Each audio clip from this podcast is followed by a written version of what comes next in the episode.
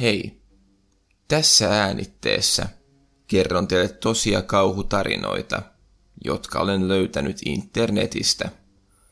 Kaikkien tulevien tarinoiden väitetään olevan tosia, mutta koska ne on otettu internetin keskustelupalstoilta, ei niitä voida varmistaa. Mikäli pidät tulevasta sisällöstä ja haluat kuulla lisää, niin kannattaa käydä tsekkaamassa YouTube-kanavani nimellä FinStories. Sieltä löytyy paljon laajemmin vastaavaa sisältöä. Sitten ei muuta kuin laittakaa valot pois ja nauttikaa tarinoista. Ensimmäinen tarina. Minun kaverini perheellä oli mökki eräässä saaressa. Olimme käyneet siellä usein kaverini vanhempien kanssa ja meillä oli aina ollut todella hauskaa. Olin saanut todella monet hyvät lapsuuden muistoni tuosta paikasta. Kun olimme kasvaneet teini-ikään, niin minun ja kaverini mielessä alkoi kytemään ajatus siitä, että voisimme käydä tuolla mökillä ihan vain kaveriporukalla. Niinpä kaverini sai anottua vanhemmiltaan luvan, että saisimme tuon mökin viikoksi käyttöömme, kun kaverini porukat eivät olisi siellä. Kaverini sai luvan kutsua mökille viisi ihmistä, hänet itsensä mukaan lukien. Ilmeisesti ystäväni vanhemmat pelkäsivät, että niistä tulisi isot bileet ja jotakin saattaisi hajota, jos sinne antaa kutsua liikaa väkeä. Meille viiden henkilön raja kuitenkin sopi, sillä aikomuksenamme ei ollutkaan pitää mitään suuria mökkibileitä. Kaverini kutsui siis vain lähimmät kaverinsa mukaan, ja näin me lähdimme kohti mökkiä. Tämän kammottavan tarinan kannalta on oleellista kertoa, että mökki sijaitsee saaressa, jonne on pakko mennä veneellä. Vene oli kuitenkin sen verran iso, että me kaikki viisi ja meidän tavaramme sopivat siihen kerralla. Välimatka mantereelta saarelle oli lyhyt ja kesti moottoriveneellä noin vartin, ja se oli käytännössä suoraa reittiä veden poikki. Kun olimme saapuneet rannalle, menimme suoraan mökkiin ja aloimme purkamaan tavaroita pois laukuista. Nopeimmat meistä korkkasivat jo oluita. Kuten aikaisemmin sanoin, niin tarkoituksenamme ei ollut vetää mitään överikännejä, mutta ajattelimme siitä huolimatta nauttia muutamia oluita. Meidän täytyisi kuitenkin olla todella varovaisia – sillä olimme kaikki alaikäisiä, emmekä todellakaan halunneet, että kaverini vanhemmat saisivat tietää, että joimme täällä alkoholia. Keräsimme siis kaikki korkit ja tölkit saman tien pois ja pussiin, kun olimme ne juoneet. Päivä sujui mukavasti jutellessa niitä näitä ja elokuvia katsellessa. Ja sitten kun ilta alkoi hämärtää, niin päätimme siirtyä lähempänä rantaa sijaitsevaan grillikatokseen. Osa meistä oli jo sangen tuhdissa humalassa, joten ruoka todella maistuisi. Grillitulen äärellä juttelimme kaikesta, mistä nuoret miehen alut yleensä juttelevat, eli naisista ja urheilusta pääasiassa. Puheensorinan keskellä huomasin, kuinka eräs kaverini tuijotti keskelle ulappaa, eikä osallistunut keskusteluun. Ihmettelin tätä ja päätin siirtyä hänen viereensä ja kysyin, mikä hänellä oli hätänä. Hän ei vastannut mitään, mutta nosti sitten kätensä ja osoitti järven selälle vähän matkan päähän rannasta. Siristin silmiäni ja ymmärsin, mitä hän oli nähnyt. Siellä, keskellä tyyntä vettä, näytti kelluan ihmisen pää. En erottanut yksityiskohtia, mutta näytti siltä, että se oli puolittain vedenpinnan alapuolella siten, että silmät ja nenä olivat veden pinnalla ja koko muu ruumis vedenpinnan alapuolella. oli kuitenkin niin pimeää, että emme erottaneet sitä sen tarkemmin. Muutkin kaverini huomasivat sen ja kummastelivat näkyä.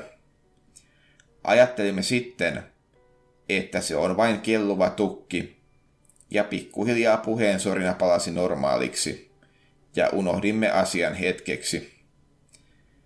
Pian olimme syöneet, ja oli jälleen aika lähteä sisälle.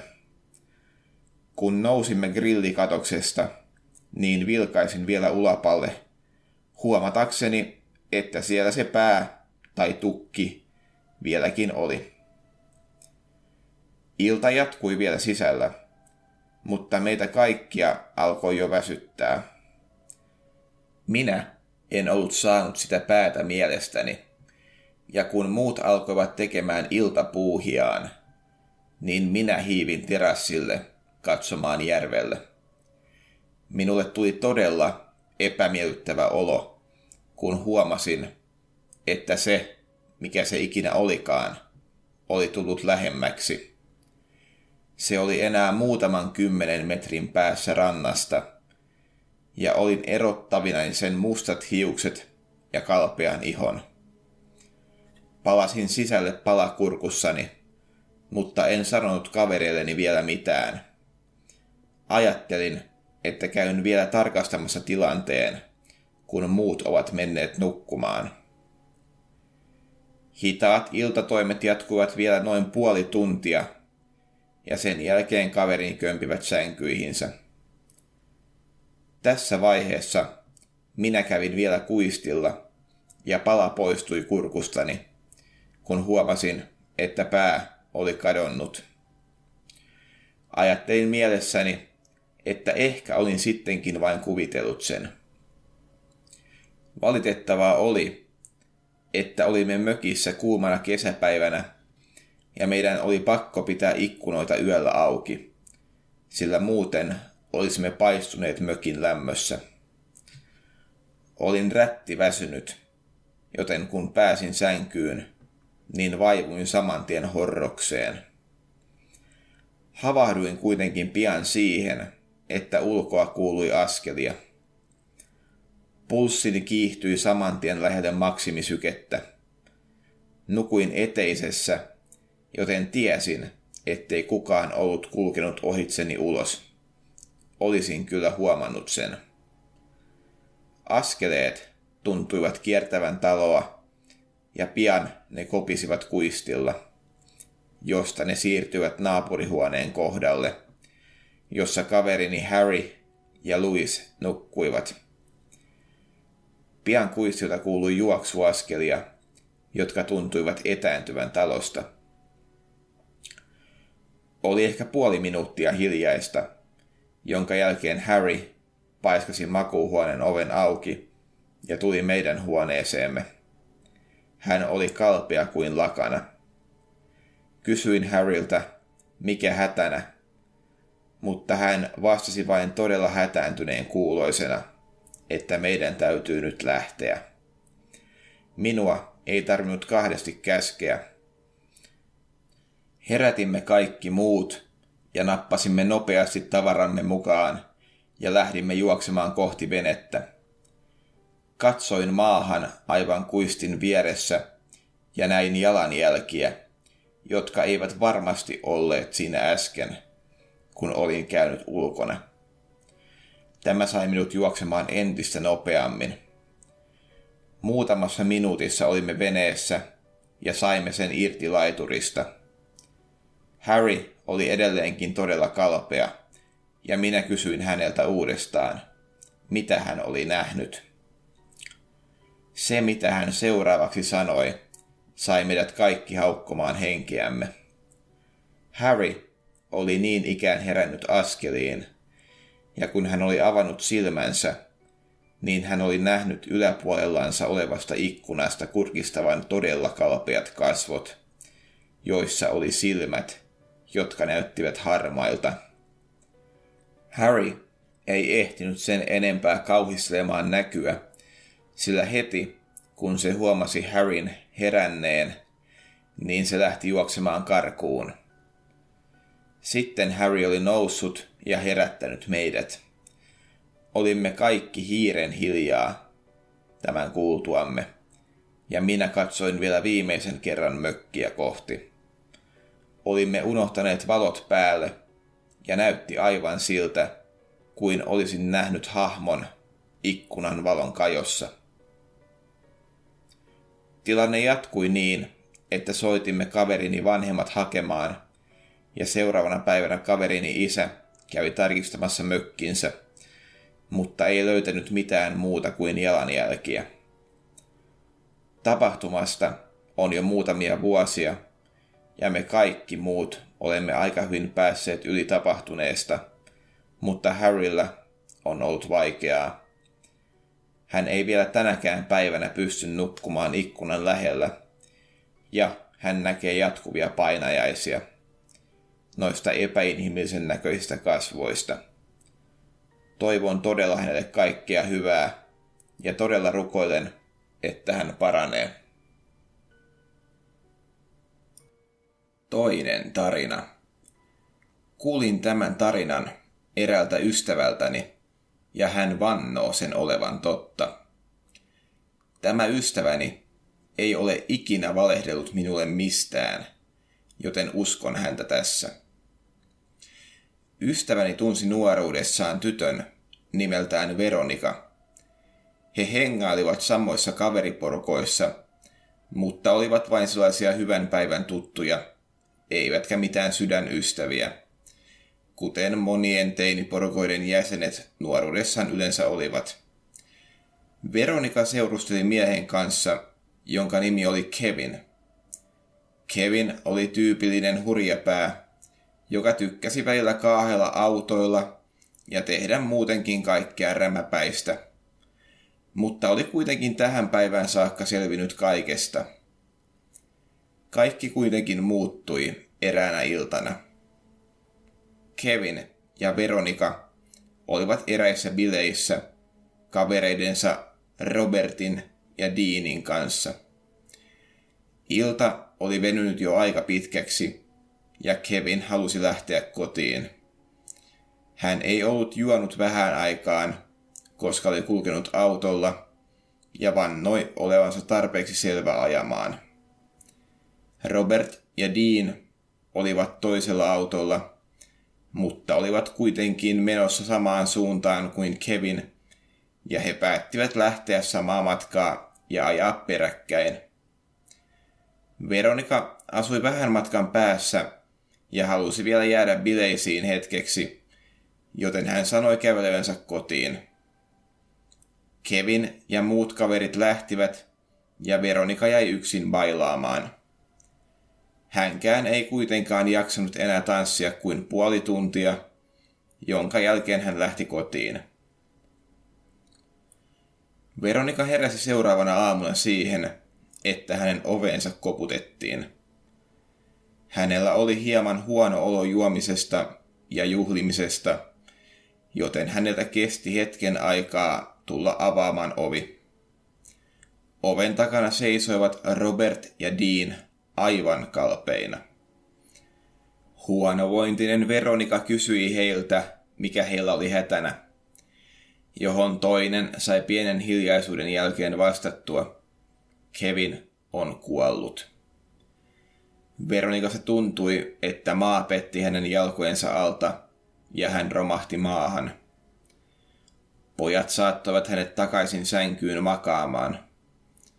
He eivät olleet nähneet tapahtumaa, sillä he olivat hieman aikaisemmin jääneet omaan kotiinsa. He olivat siis kämppiksiä, ja Kevin jatkoi matkaa kohti omaa kotiaan. Ilmeisesti pian tämän jälkeen hän oli osunut puuhun ja kuollut. Poliisit olivat soittaneet aamulla Kevinille ja Robertille ja kyselleet lisätietoja. Ilmeisesti poliisit olivat jostain saaneet selville, että kolmikko oli lähtenyt samoihin aikoihin ja päättivät kysellä tapahtumien kulusta tarkemmin. Näin pojat olivat saaneet tiedon ennen Veronikaa. Veronika itki lohduttomasti ja kaksikko katsoi toisiaan vaivaantuneena. Sitten Dean sanoi, siinä ei ollut vielä kaikki. Pian poliisin soiton jälkeen joku oli nimittäin tullut koputtamaan kaksikon ovelle. Robert oli kysynyt, kuka siellä on, ja vastaus oli ollut Kevin. Tällöin kaksikko oli vain jähmettynyt paikalleen ja kuunnellut koputusta. Koputus oli voimistunut hetken aikaa, kunnes kun kukaan ei tullut avaamaan, niin oli se kadonnut. Veronika näytti todella järkyttyneeltä, kuten olettaa saattoi. Eihän tuo voi olla totta, hän ajatteli. Mutta toisaalta, ei kai kukaan heittäisi tuollaista pilaa ihmiselle, jonka poikaystävä on juuri kuollut. Sitä paitsi pojat näyttivät kuoleman vakavilta. He juttelivat vielä hetken tapahtuneesta, mutta tämä keskustelu ei sisältänyt mitään mainitsemisen arvoista. Sitten, kun pojat alkoivat tehdä lähtöä, niin toinen heistä pysähtyi ja kääntyi katsomaan Veronikaa vakava ilme kasvoillaan. Sitten hän sanoi, kuule, jos Kevin tulee tänne, niin älä avaa ovea. Sitten kaksikko lähti. Nämä viimeiset sanat todella kylmäsivät Veronikaa. Ne kuulostivat melkein uhkaukselta tai ennustukselta. Veronika oli paniikin omaisessa tilassa melkein koko päivän. Hän ei pystynyt keskittymään oikeastaan mihinkään, vaan vaelteli siellä täällä, eikä pystynyt rauhoittumaan. Päivä vaihtui yöhön ja Veronika yritti saada unta. Hän kuitenkin pyöri sängyssään monta tuntia ennen kuin vaipui horrosmaiseen uneen. On vaikea arvioida aikaa, kuinka kauan Veronika nukkui, mutta hänen unensa kuitenkin keskeytti ulkoovelta kuuluva koputus. Samassa, kun unenpöpperöinen Veronika tajusi, mistä ääni kuului, niin hänen sydämensä pomppasi kurkkuun. Ei voi olla totta, hän ajatteli mielessään. Veronika jäi makaamaan hetkeksi sänkyynsä, mutta koputus ei lakannut. Hetken jälkeen hän sai kerättyä itsensä ja nousi sängystä. Hän alkoi hitaasti kävelemään kohti ulkoovea, varpaillaan hiipien, ja oli koko ajan valmiina syöksymään poispäin. Kun hän pääsi oven viereen, niin hän keräsi kaiken rohkeutensa ja sanoi värisevällä äänellä, kuka siellä? Siinä samassa koputus lakkasi. Kevin, kuului vastaus erittäin tummalla ja humisevalla äänellä. Tämän jälkeen tuli pieni tauko, ja sitten koputus jatkui todella rajuna. Ovi nitisi saranoillaan, ja koputuksen tahti muistutti ompelukonetta. Veronika alkoi kiljumaan, jonka jälkeen kaikki pimeni. Seuraavana päivänä, noin puolilta päivin, Veronika heräsi eteisen lattialta. Ovi oli edelleen saranoillaan, eikä jälkiä välikohtauksesta näkynyt. Monta seuraavaa yötä Veronika vietti valveilla, mutta mitään ei enää tapahtunut. Pian Kevin haudattiin ja elämä palasi pikkuhiljaa normaaliksi. Jälkeenpäin Veronika tutki aihetta netistä ja sai selville, että stressi saattaa aiheuttaa tällaisia reaktioita, jossa henkilö hallusinoi, mutta mikään ei selittänyt sitä, miksi Dean ja Robert olivat molemmat kokeneet tämän saman tilanteen. Ehkä joku vain yritti päästä heidän asuntoonsa esittämällä Keviniä. Kuka tietää. Tilanne oli sekava, eikä Veronika voi oikein vieläkään uskoa sitä todeksi. Mutta näin se kuitenkin tapahtui. Onneksi elämä palasi pian sen jälkeen raiteilleen, ja Veronika alkoi saamaan rauhan tilanteen kanssa. Tämä oli siis kaverin kertoma tarina, mutta minä kyllä luotan häneen. Kolmas tarina. Olin 19 vuotta, kun tämä tapahtui. Työstin silloin jotakin koulutyötäni kollegessa. Se oli jäänyt pahasti roikkumaan ja minä päätin hoitaa sen nyt kerralla kuntoon. Tämä siis johti siihen, että jäin eräänä päivänä koululle tekemään tätä työtä koulupäivän päätyttyä. Se oli jokin puolitieteellinen tutkimus, ja mieleni harhaili kaikkialla muualla, paitsi itse tässä työssä. Kirjoittaminen oli uuvuttavaa ja pitkäveteistä, mutta tykkäsin kuitenkin siitä. Työn tekemisessä kului useita tunteja, ja ilta alkoi jo hämärtyä ulkona. Olin kuitenkin tullut autolla kouluun, joten pääsisin sangen nopeasti takaisin kotiin, kunhan vain saisin koulutyöni valmiiksi. Kello oli jo pitkällä illassa, kun sain hommat valmiiksi. Minulla oli hieman kiire, sillä koulun hälytykset lähtisivät pian päälle. Kun lopettelin työtäni, niin minua hieman jännitti koulun parkkipaikka. Koulu ei sijainnut kovinkaan hyvämaineisella alueella, ja parkkipaikalla saattoi tähän aikaan olla ties minkälaista väkeä. Sammutin koulun valot ja suuntasin parkkipaikalle. Kun olin saanut oven suljettua, niin huomasin, että parkkipaikalla seisoi tummiin pukeutunut mies. Aikaisempi jännityksen aiheeni oli siis käymässä toteen. Heti, kun tulin ovesta ulos, niin hän vilkaisi minuun, mutta käänsi saman tien katseensa takaisin maahan. Kirosin itseäni, sillä olin juuri jättänyt autoni kauimmaiseen mahdolliseen nurkkaan koko parkkipaikalla. Kuljin kohti autoani koko ajan miestä vilkuillen. Kun olin päässyt selvästi hänen ohitseen, niin en enää katsonut taakseni, vaan jatkoin kulkemistani suoraan kohti autoani. Olin juuri pääsemässä autoni viereen ja kaivamassa avaimiani esille, kun takaltani kuului huuto. Hei, odota!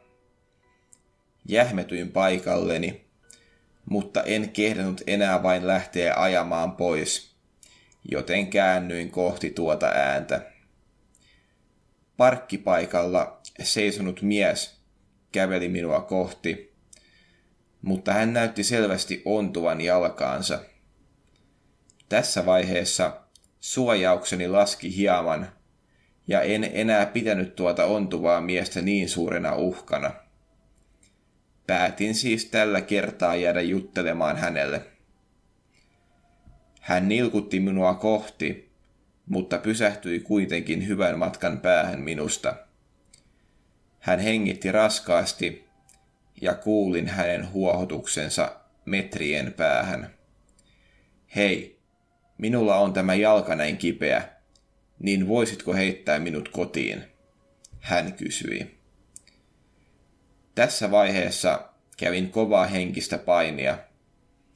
Toisaalta vammaisia pitää auttaa, mutta vieraita ei pidä ottaa auton kyytiin. Ehkä viikkoa aikaisemmin olisin ottanutkin miehen kyytiin, mutta olin juuri hetki sitten katsonut dokumentin sarjamurhaaja Ted Bandista ja hämärästi muistin, että hän oli käyttänyt vastaavia tapoja herättääkseen uhriensa luottamuksen. Tämä mies näytti kuitenkin harmittomalta. Hetken tasapainolun jälkeen kuitenkin päätin sanoa, ei tänään. Tässä vaiheessa miehen katse terävöityi. Hän sanoi, pistätkö todella ramman miehen kävelemään? Tässä vaiheessa minun vatsassani muljahti. Tuntui todella pahalta, ja olin jo melkein myöntymässä siihen, että voisin kuljettaa hänet. Katsoin häntä kuitenkin vielä kerran, ja jokin hänen olemuksessaan herätti hälytyskelloni soimaan. Hän oli nojautunut hieman eteenpäin ja näytti mielestäni nyt uhkaavammalta. Tässä vaiheessa vain sujahdin autooni ja vedin oven kiinni niin nopeasti kuin pystyin ja lähdin ajamaan pois parkkialueelta. Kotimatkallani tunsin ymmärrettävästi pientä katumusta. Olinko minä oikeasti jättänyt ramman miehen kävelemään? Olin niin ajatuksissani, että käännyin kollegen pihalta väärään suuntaan. Minun piti käydä siinä lähikaupassa hakemassa eväitä huomiselle päivälle, mutta olin unohtanut sen täysin. Minun täytyisi siis kääntyä ympäri, sillä se oli ainoa auki oleva kauppa lähialueella. Sadattelin huolimattomuuttani hetken ja käännyin eräästä tieristeyksestä takaisin ympäri. Kun lähestyin kollegia, niin näin näyn, joka todella karmi selkäpiitäni. Se äskeinen rampa, kyydin pyytäjä, juoksi nyt pitkin tien reunaa. Todella atleettisen näköisesti verrattuna hänen aikaisempaan olemukseensa. En tiedä, minne hän oli matkalla, mutta siitä juoksusta tuli todella kylmiä väreitä. Hän oli melkein täydellinen vastakohta sille, mitä olin aikaisemmin hänestä nähnyt. Nyt olin täysin varma, että hänellä oli ollut pahat mielessänsä. Menin seuraavaksi kauppaan ja kädet täristen tein ostokseni. Tämän jälkeen menin kotiini ja varmistin joka ikisen oven ja ikkunan lukituksen. Noin parin kuukauden päästä kuulin, kuinka eräs nuori pariskunta oli joutunut hyökkäyksen kohteeksi, ja heitä oli houkuteltu ottamaan tuntematon kulkija kyytiin, juuri kuten minuakin. Käsittääkseni toinen tästä pariskunnasta oli kuollut. Tästä vielä muutama kuukausi eteenpäin, ja näin paikallislehdessä kuvan tutusta miehestä. Se oli se sama mukamas rampamies, joka oli pyytänyt minulta kyytiä. Hänet oli nyt saatu kiinni, ja häntä syytettiin yli kymmenestä murhasta.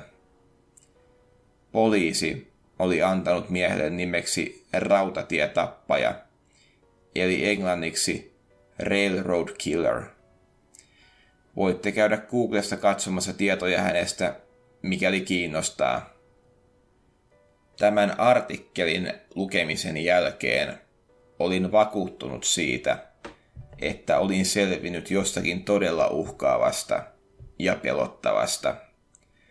Mikäli minä olisin ottanut tuon miehen kyytiin, niin tuskin olisin tässä kertomassa siitä teille. Sen verran atleettiselta hän näytti, hölkätessään poispäin koulustani, kenties seuraavan uhrin luo. Hänestä tuli väkisinkin mieleen saalistaja, joka vain hakee seuraavaa saalista. Neljäs tarina. Muutama vuosi sitten olin kyllästynyt kollegeen ja kaupunkielämään ja päätin pitää pitkän viikonlopun jossakin kaukana erämaassa. Pyysin vanhemmiltani käyttööni perheeni auton ja lainasin isältäni kalastusvälineitä. Tarkoitukseni oli lähteä kalastamaan noin sadan kilometrin päässä sijaitsevalle luontoalueelle. Viikon loppu luonnon helmassa tekisi varmasti todella hyvää hermoilleni. Erityisen mielenkiintoiseksi tilanteen teki se, että viikon lopuksi oli luvattu lumisadetta. En ollut kovinkaan kokenut eränkävijä, ja ajatus siitä, että luonnon helmassa olisi oikeasti kylmä ja pääsisi haastamaan itsensä todella, kiinnosti minua. Perjantaina iltapäivästä päätin lähteä matkaan. Varasin reissuun aikaa kaksi tai kolme päivää. Paluuni riippuisi siitä, kuinka kauan viihdyn luonnossa. Puut sujahtelivat autoni ohitse, kun köröttelin kohti erämaata. Olin muistaakseni yöpynyt teltassa vain kerran aikaisemmin, ja silloinkin olin ollut todella nuori. Silloin olimme niin ikään kalassa isäni kanssa, ja hän halusi opettaa minulle jokaiselle tarpeellisia selviytymisen taitoja. En muistanut niistä oikeastaan mitään, mutta nyt hän ne ehtisi oppimaan. Lunta tihutteli taivaalta hiljalleen, ja toivoin todella, että vesi ei ehtisi jäätyä muutaman päivän aikana. Sääennustuksen mukaan näin ei pitäisi käydä, mutta niin, mistä sitä ikinä tietää. Aloin lähestymään leirintäaluetta. Olin aikaisemmin katsonut, että mihin voisin jättää autoni ja missä yöpyisin. Järvelle oli pieni patikkamatka yöpymispaikaltani, mutta se ei haitannut, sillä nyt oli tarkoituksena vain nauttia luonnosta. Alueen parkkipaikka oli täysin tyhjä, joka tietysti selittyi sillä ajankohdalla. Eihän kukaan hullu patikoisi tähän aikaan vuodesta. Minua lukuun ottamatta tietysti. Purin tavarat autostani ja aloin kuljettamaan niitä kohti ennalta suunnittelemaani leiripaikkaa. Teltta ja kalastusvälineet painoivat jonkin verran, joten urakka ei ollut aivan helppo. Olin aika hintelä rakenteinen, ja vaikka teltta oli vain yhden hengen teltta, niin painoi se melkoisesti. Telttapaikkani oli noin kilometrin päässä tiestä, ja aloin pystyttämään telttaa sinne. Se vaati aika paljon opettelua, sillä kuten aiemmin mainitsin, niin siitä oli jo useampi vuosi, kun olin viimeksi telttaa pystyttänyt. Noin puolen tunnin epämääräisen räpeltämisen jälkeen olin kuitenkin saanut teltan kasaan ja päätin siirtyä noin kilometrin päässä sijaitsevalle järvelle heittelemään viehettäni.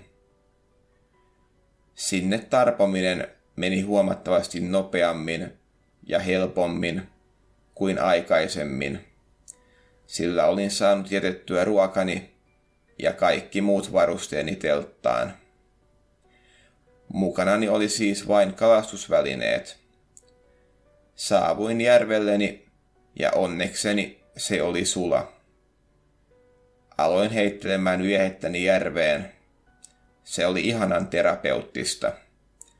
Juuri sen takia olin tullut tänne.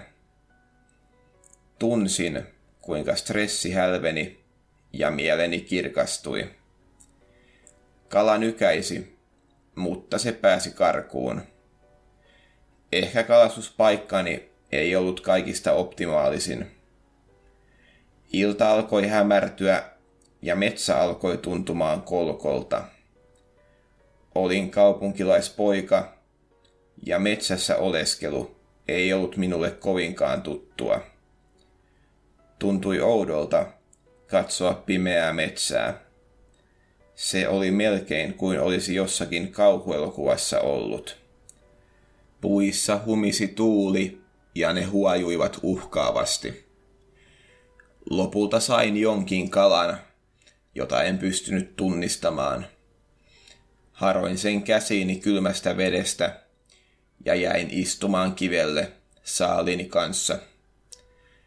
Hetken lämmiteltyäni käsiäni aloin kulkemaan kohti telttaani. Metsä oli tiheää ja pimeää. Oli hieman vaikeuksia suunnistaa, sillä pimeä metsä näytti hyvin erilaiselta kuin valoisa metsä. Istahdin kivelle tutkimaan maamerkkejä ja muistelemaan, mihin suuntaan olin kääntynyt mistäkin. Minulla oli myös kartta, jota olin alkamassa tutkimaan. Siinä vaiheessa metsästä alkoi kuulua vihellystä. Se oli selvästi ihmisen ääni, mutta jotakin outoa siinä oli.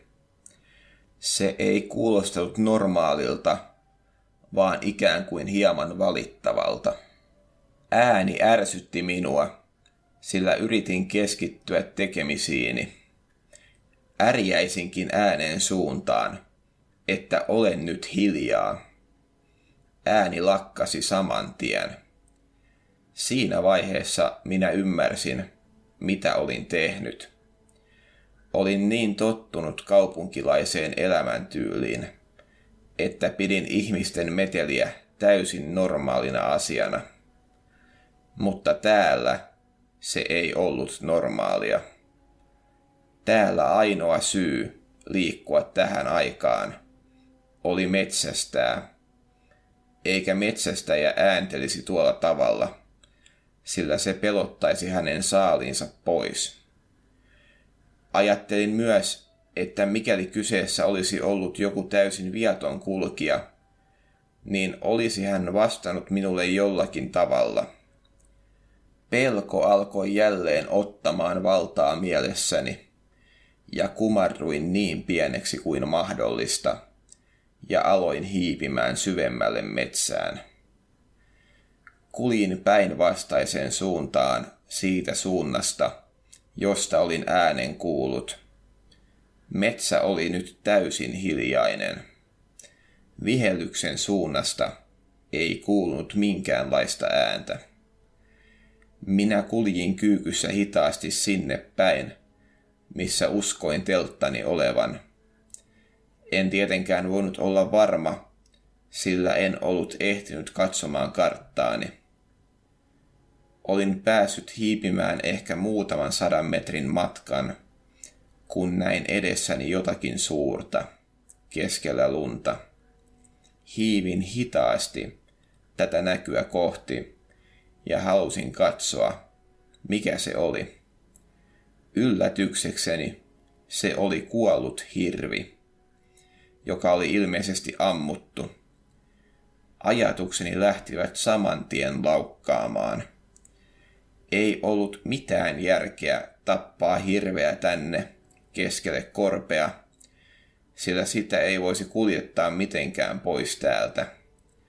Puut ja tiheä kasvusto estäisivät sen raahaamisen tielle asti.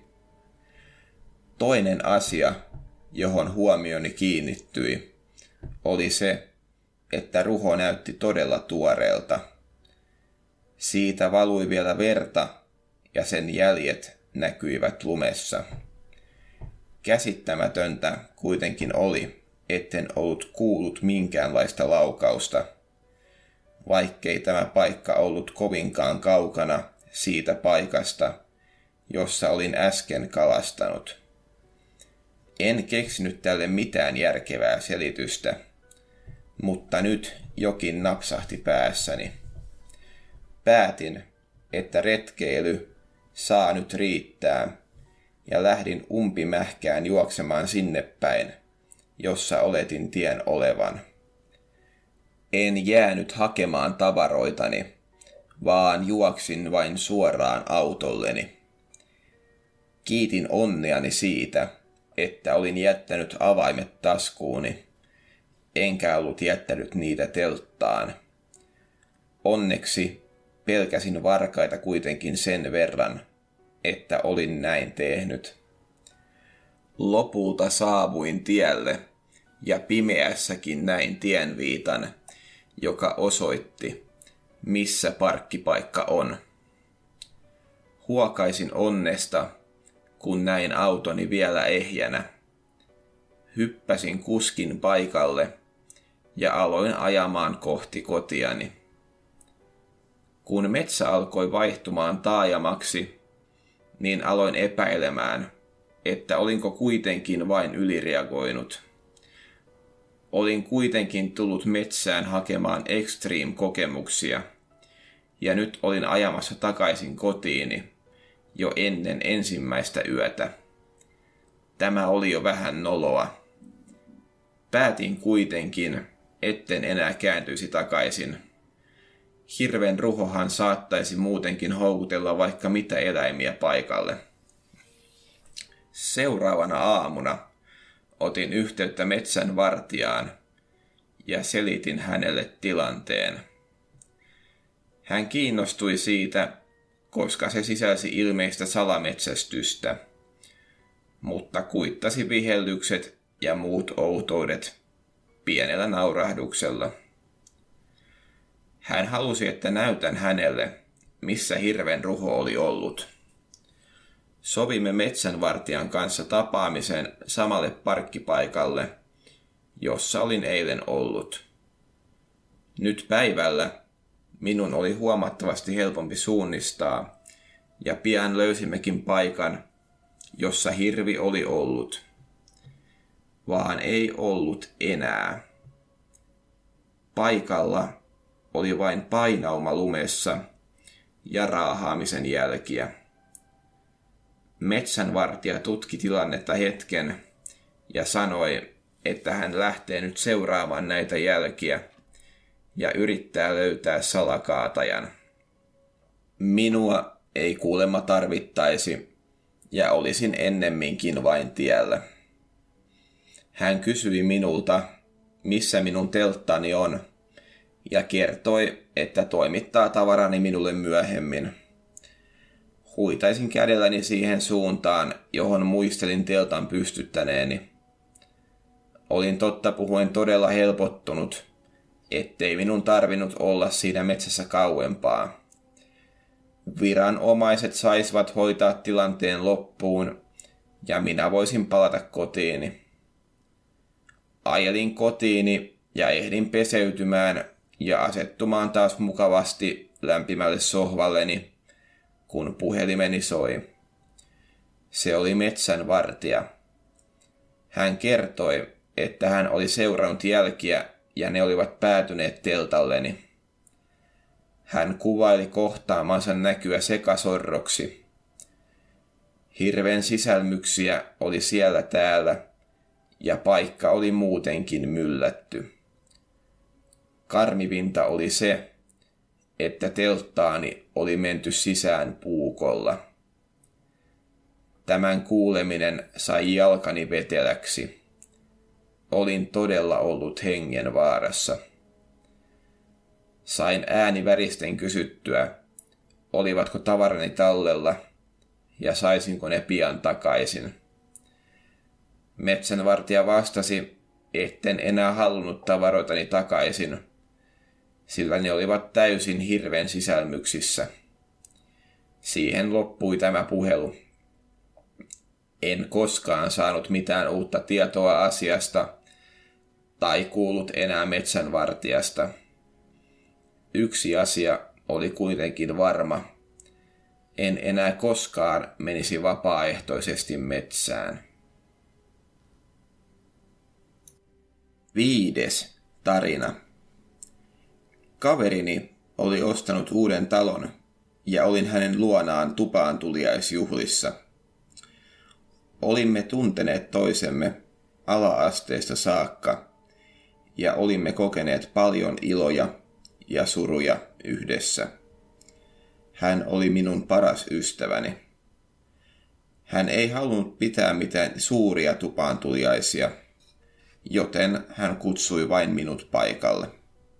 Meillä oli hauskaa ja keskustelimme menneistä ja tulevaisuudesta. Jossakin vaiheessa keskustelumme kääntyi talon historiaan – Kaverini sanoi, että hän oli saanut talon todella halvalla, koska kukaan muu ei ollut oikeastaan halunnut ottaa sitä. Ihmettelin tätä ja kysyin, miksi näin oli, sillä talo oli todella hieno. Kaverini vaikeni hetkeksi ja näytti todella vakavalta. Sitten hän sanoi, että edellinen omistaja – oli tappanut itsensä ja lapsensa täällä.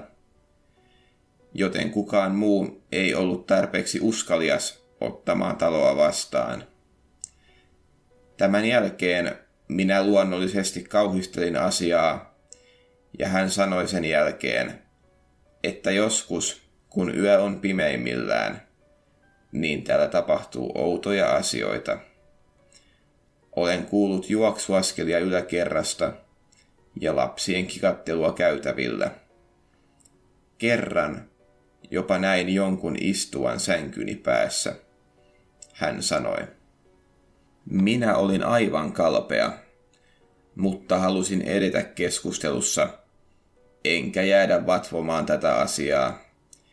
Joten vaikka olin kauhuissani, niin kuittasin tämän tarinan olan kohautuksella ja vaihdoin puheen aihetta. Tässä vaiheessa on ehkä hyvä mainita, että minun olisi siis tarkoitus nukkua seuraava yö tässä talossa. Kaverini oli pyytänyt minua jäämään yöksi luokseen, ettei minun tarvitsisi ajaa yötä vasten, ja minä olin suostunut. Juttelumme jatkui kohtuullisen normaalisti, mutta minä en saanut hänen sanojaan mielestäni. Olin aina ollut kovin taikauskoinen, ja kaverini tiesi sen. Oli siis hyvin mahdollista, että hän vain yritti pelotella minua, mutta tämä ei todellakaan ollut hauskaa. Kaverini oli ilmeisesti jo unohtanut, että oli maininnut asiasta ja ehdotti pian, että kävisimme nukkumaan. Sanoin, että sehän käy, vaikka mielessäni olin täysin toista mieltä. Minun piti nukkua alakerran sohvalla ja kaverini menisi nukkumaan yläkertaan omaan huoneeseensa. Pesimme hampaat ja teimme muut iltatoimet ja sitten kävimme nukkumaan. Minua ei kuitenkaan pahemmin nukuttanut, vaan pyörin sohvalla ja katselin ympärilleni. Joka ikinen ääni, mikä naapurustossa kuului, sai minut säikähtämään. En tiedä, kauanko olin pyörinyt sängyssä, mutta ehkä noin tunnin jälkeen vaivuin jonkinlaiseen horrokseen. Jonkin ajan kulttua tästä heräsin askeliin käytävässä. Tunsin valahtavani veteläksi ja veren katoavan kasvoistani. Tämäkö se nyt oli? Oliko tämä vain kaverini pilaa? Vai oliko täällä oikeasti nyt joku henki? En tiennyt mitä tehdä. En uskaltanut liikkua, mutta en halunnut jäädä siihenkään. Oli hetken hiljaista ja sitten käytävästä kuului yskäisy. Se kuulosti aivan lapsen yskäisyltä. Tässä vaiheessa nappasin avaimeni yöpöydältäni ja lähdin juoksemaan pelkässä yöpuvussa kohti autoani. En huutanut kaverilleni mitään. Olin liian kauhuissani. Hyppäsin autooni ja kiihdytin pois pihasta. Halusin vain omaan kotiini turvaan. Kurkkasin vielä taustapeiliini ja jähmetyin kauhusta. Takapenkilläni istui joku. Näin sen aivan selvästi, sen lyhyen sekunnin, jonka taustapeiliin katsoin. Se oli jokin, joka muistutti pientä lasta. En kuitenkaan enää katsonut uudestaan taustapeilini, enkä varsinkaan katsonut selkäni taakse. Ajoin vain suoraan kotiini ja juoksin taloon sisään. Menin kyhjöttämään asuntoni nurkkaan niin, että pystyin tarkkailemaan koko asuntoa. Vietin tässä pakene tai taistele tilassa koko yön. Aamun jo sarastaessa nukahdin istualteni. Heräsin rättiväsyneenä vähän puolen päivän jälkeen ja katsoin, että kaverini oli soittanut seitsemän kertaa. Hän oli varmasti huolissaan, kun olin kadonnut, mutta ymmärsi varmasti tilanteen. Kun olin saanut syötyä vähän, niin soitin kaverilleni. Hän tietysti tivasi minulta, minne olin lähtenyt. Vastasin hänelle, että olin nähnyt ne pienet lapset ja säikähtänyt niin, että olin lähtenyt kotiin. Samaan hengenvetoon kysyin häneltä, miten hän on käsitellyt asian ja voisiko hän antaa minulle jotain vinkkejä, miten tilanteesta päästään eteenpäin. Kaverini tuhahti omituisesti ja sanoi, ei ole mitään pieniä lapsia. Keksin koko asian vain pelotellakseni sinua. Tämä todella pelästytti minut. Tiesin, mitä olin nähnyt ja kokenut. En voinut uskoa, että kaikki olisi ollut vain oman mielikuvitukseni tuotetta. Minulla on ollut useita painajaisia tämän jälkeen, ja olen tutkinut aihetta netistä. Ilmeisesti jonkinlainen valveuni saattaa aiheuttaa vastaavia reaktioita, mutta yleensä ne eivät ole noin pitkäkestoisia. En tiedä, miten suhtautuisin asiaan. Haluaisin vain unohtaa koko homman ja jatkaa elämääni normaalisti, mutta en tule pystyvään siihen vielä vähän aikaan.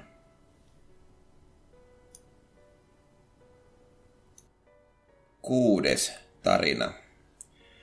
Joskus yläasteen aikaan löysin täysin uuden harrastuksen retkeilystä ja partiotoiminnasta. Olin koko ikäni tykännyt luonnosta, mutta en ollut ollut kovinkaan suuressa kontaktissa siihen ennen teini-ikää. Erityisesti minua kiinnosti extreme-retkeily. Esimerkiksi ilman telttaa tai sateessa tai muuten vaikeissa olosuhteissa retkeily. Toki vietin ihan tavallisiakin telttaöitä, mutta usein halusin haastaa itseni erilaisilla tavoilla. Ei ollut mitään parempaa tunnetta kuin se, että pääsee rankan telttaretken jälkeen takaisin omaan kotiin ja lämpöiseen suihkuun. Juuri siinä oli tämän jutun suola. Eräänä perjantai-iltana Mietin, millaisen retken tekisin. Ottaisinko mukaan teltan vai tekisinkö laavun? Kello oli jo paljon ja päätin, että en ottaisi tällä kertaa mitään mukaan. Nukkuisin vain paksussa makuupussissani taivas alla.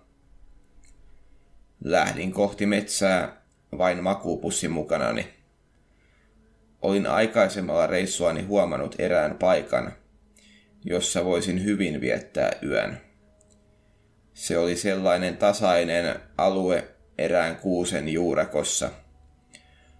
Olin heti sen nähdessäni miettinyt, että tuolla olisi suojaisa paikka nukkua.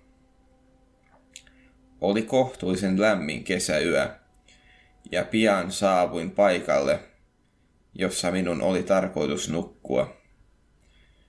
Kuljin kohti sitä suurta kuusta, jonka katveeseen ajoin asettua. Ihmetyksekseni huomasin, että joku oli lyönyt kepin pystyyn noin 20 metrin päähän kuusesta. Olin jo niin tottunut metsän käviä, että huomasin kyllä luontoon kuulumattomat esineet ja tämä keppi oli selvästi lyöty pystyyn tähän kohtaan. Kummastelin asiaa ja tutkin keppiä hetken, mutta annoin sen lopulta olla. Ehkä se oli vain lyöty siihen joksikin maamerkiksi tai rajapyykin paikaksi. Kuka tietää?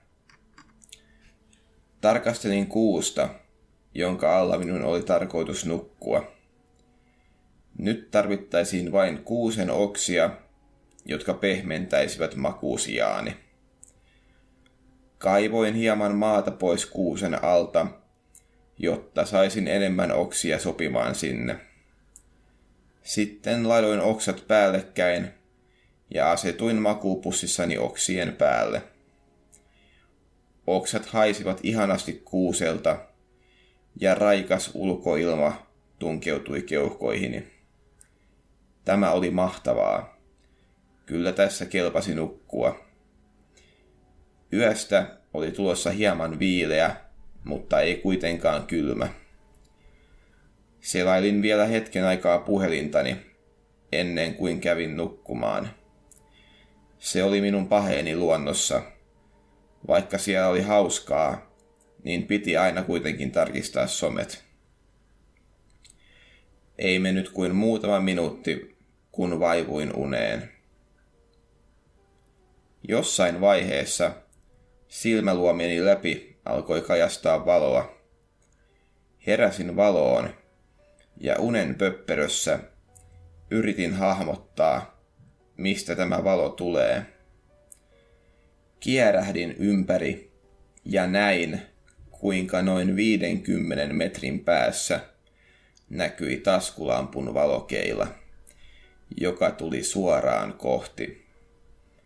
Vilkaisin kelloani ja se oli kaksi aamulla. Pala nousi kurkkuuni. Kuka ihme olisi metsässä tähän aikaan? Painauduin mahdollisimman pieneksi. Yö oli hämärä, mutta ei pimeä. Kurkkasin uudestaan kuusentaa ja tulija oli noin 30 metrin päässä.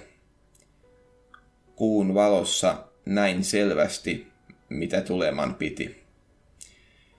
Sieltä tuli kaksi miestä, joista toisella oli taskulamppu ja lapioita, ja toinen kantoi olallaan mustiin jätesäkkeihin käärittyä möykkyä. Olin katsonut tarpeeksi rikossarjoja tietääkseni, mitä siinä oli. Ruumis. Nopeasti vedin pääni takaisin ja piilouduin kuusentaa. Painauduin niin pieneksi kuin mahdollista. Minua oksetti ja yritin hengittää niin hiljaa kuin mahdollista.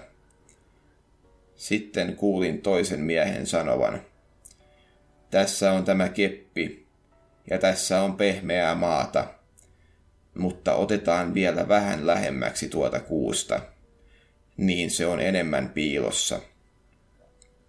Miehet tulivat ehkä noin kymmenen metrin päähän minusta ja alkoivat kaivaa. Näin heidän liikkeensä selvästi silmäkulmastani. Sitä tunnetta on mahdotonta kuvailla. Olin täysin pakokauhussa ja paniikissa – mutta minun oli pakko olla niin hiljaa kuin mahdollista. Se tunne on uskomattoman epämukava. Miehet heittelivät maasta nousevaa savea lapioillaan kuusen eteen ja pelkäsin koko ajan, että kohta jompikumpi heistä tulee kiertämään kuusen ja huomaa minut. Olisin ehkä voinut yrittää juosta – mutta olin tiiviisti makuupussini sisässä ja olisi mennyt ikuisuus ennen kuin olisin edes päässyt sieltä ulos. Minun oli siis vain pakko odottaa tämä ikuisuuksilta tuntuva aika. Kun miehet olivat saaneet kaivunsa valmiiksi, niin toinen heistä laittoi lapionsa nojaamaan sitä puuta vasten, jonka takana olin.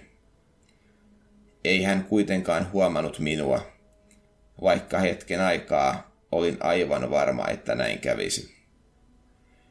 Sitten hän otti lapionsa takaisin, kun oli heittänyt ruumiin kuoppaan, ja alkoi taas täyttämään monttua. Kuulin heidän puheensa aivan selvästi. Taas yksi vasikka maan poveen, toinen heistä sanoi. Tästä lauseesta sain viimeistään varmistuksen, että mikäli minut nähtäisiin, niin päätyisin samaan monttuun. Lopulta homma oli hoidettu ja miehet lähtivät pois. Vaikka askeleet olivat kaikonneet jo aikoja sitten, en minä pystynyt vieläkään liikkumaan. Makasin vain aloillani auringon nousuun saakka. Sitten vasta uskalsin nousta ja menin suoraan poliisiasemalle kertomaan ruumiin koordinaatit. Myöhemmin selvisi, että ilmeisesti kyse oli jostakin huumejengistä. Sanomattakin lienee selvää, että tämä tapahtuma aiheutti minulle vakavan unettomuuden, ja se on selvästi pelottavinta, mitä minulle on tapahtunut. En ole tämän tapahtuman jälkeen edes käynyt metsässä.